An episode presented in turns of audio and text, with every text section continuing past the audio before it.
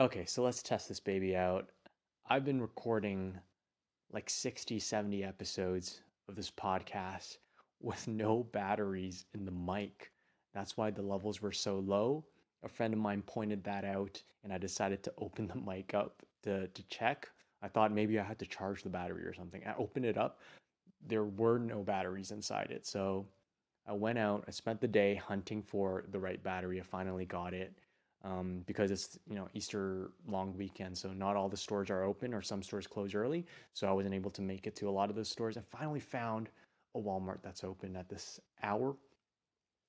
Picked myself um, three of those batteries up, and now it should sound way louder. Okay, so let's start over. Welcome to the Roger PharmD show. I'm sorry if you tuned in and was never able to hear what I was saying. This show is about me talking about things that occur in healthcare, uh, answering questions that patients ask me, health news, basically all things health, and sometimes technology. And quite frankly, I don't know what business I have with technology if I did not know that I had to put batteries inside this mic. All kidding aside, thank you for choosing the only podcast on the internet made by cats for cats. So, without further ado, let's start with our topic of the day. JG, which is the initials of the patient, received a hickey from his girlfriend on a very intimate afternoon. For those of you who don't know what a hickey is, it's basically someone, it's basically the imprint that's left after someone sucks aggressively at another person's neck. It's uh, otherwise known as a love bite. It's an expression of love. Okay, so they were very passionate one afternoon, and the girlfriend decided to give this person, JG, a hickey. All was well. The afternoon ended happily, but the dinner was not so pleasant because in the middle of it, while this teenager, this boy, was having dinner with his family, he suddenly collapsed. Of course, no one knew what was happening. Everyone was panicking. He had shown no signs of illness or weakness. He's a 17 year old boy. He's perfectly healthy. So they rushed him to the hospital. And what doctors concluded was that the hickey had caused a blood clot in his neck, which traveled to his brain and caused a fatal stroke. By the way, this boy did not make it, he died. This is at least the second reported incident of a hickey causing a stroke. A hickey had caused a 44 year old New Zealand woman to have a non fatal stroke, according to a 2010 study published in the New Zealand uh, Medical Journal. Researchers at the time called the medical condition a rare phenomenon. And then soon after, this happened. This is, to my knowledge, the first fatal incident, but it goes to show I mean, like, freak accidents do occur. So, while we're on the topic of stroke, I thought I'd go over the signs of a stroke so we all know how to spot it if we or someone else uh, in our presence is experiencing one. First of all, stroke is a medical emergency. If you experience it, if you experience any of these signs, call 911 or whatever the emergency number is. Do not drive to the hospital because you will not be in the the right frame of mind to drive, obviously. An ambulance will get you to the best hospital for stroke care.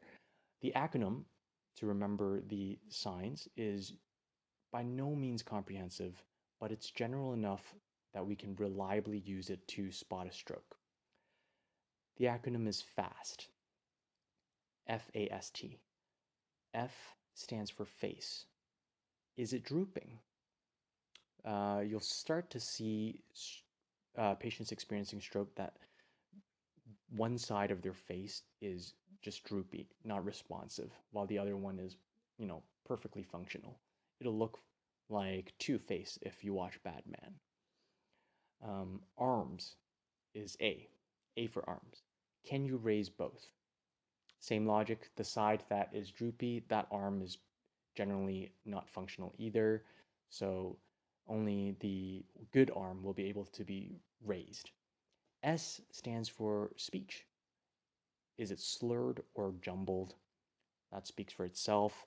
So if, if you spot someone that might have a stroke, just talk to them. I think the way they talk is is good enough a lot of the times for you to assess their, their mental capacity at that time. Uh, if they are slurring, take them to the emerge immediately. T stands for time, time to call 911. Now, here I want to stress the importance of time. If you suspect someone is having a stroke, your window to call 911 is super small. You want to do it right away because any longer their brain could suffocate, could, depending on the type of stroke, bleed out. Dealing with stroke is simply not something you want to take your time doing. So, enough of that emergency stuff. The best thing to do is to prevent yourself from getting a stroke in the first place. You know, proactive is always better than reactive. You know, by the time you got a stroke, no matter how fast you dial 911, there's a good chance that you will never fully recover. So, the best way to deal with a stroke is to prevent it in the first place. And funny enough, we have more control than we think when it comes to stroke. Most diseases, you know, there might be a genetic component to it, and maybe there's one for stroke too, but what we can do to prevent it is plentiful. There is a total of six things that we have to pay attention to if we want to reduce our risk of getting a stroke, all of which is in our lifestyle. We have full control over these things. Number one being an unhealthy diet. Look for that um, and look deeply into it because a lot of people think they're eating healthy, but when they break down their diet, uh, they realize that it's not as healthy as they think. There are a lot of hidden calories and a lot of hidden sugars and fats in all sorts of ingredients. So make sure you read those things carefully, consult a dietitian. And the great thing about the era we're living in is that Google exists.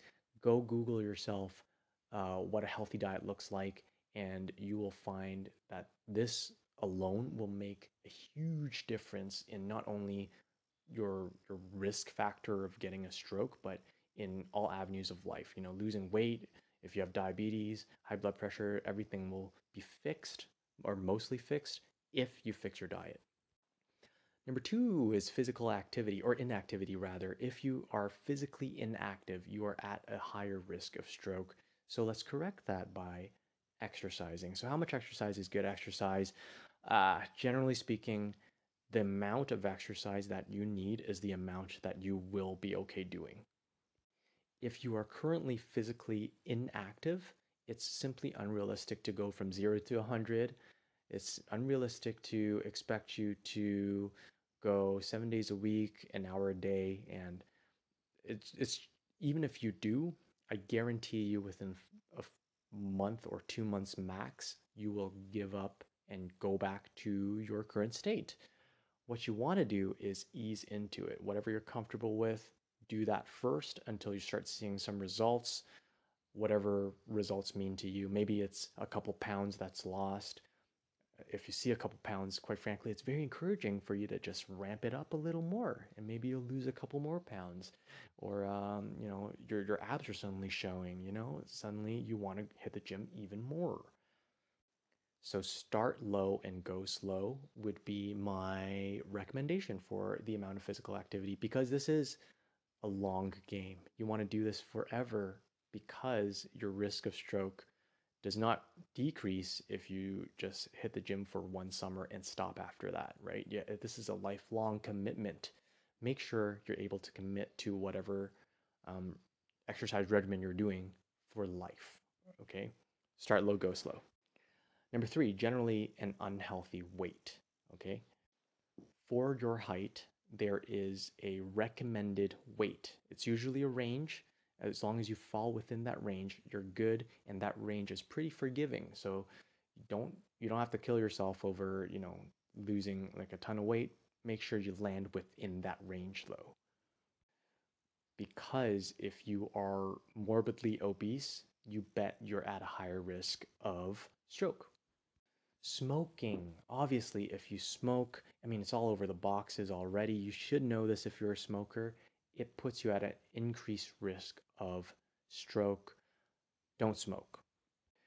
What number are we at? One, two, three, four, five. Number five is stress. Reduce stress if you are living a stressful lifestyle. You can do that by meditation. You can do that by just removing yourself from whatever stressful situation you're in. Sometimes you can't avoid it. If it's a family ordeal, if it's a if it's some relationship thing, if someone's very sick in your family, if you're very sick, then your body's in a lot of stress, you can't avoid it. But mentally, you can try to reduce that stress with certain tactics, making sure you're sleeping well.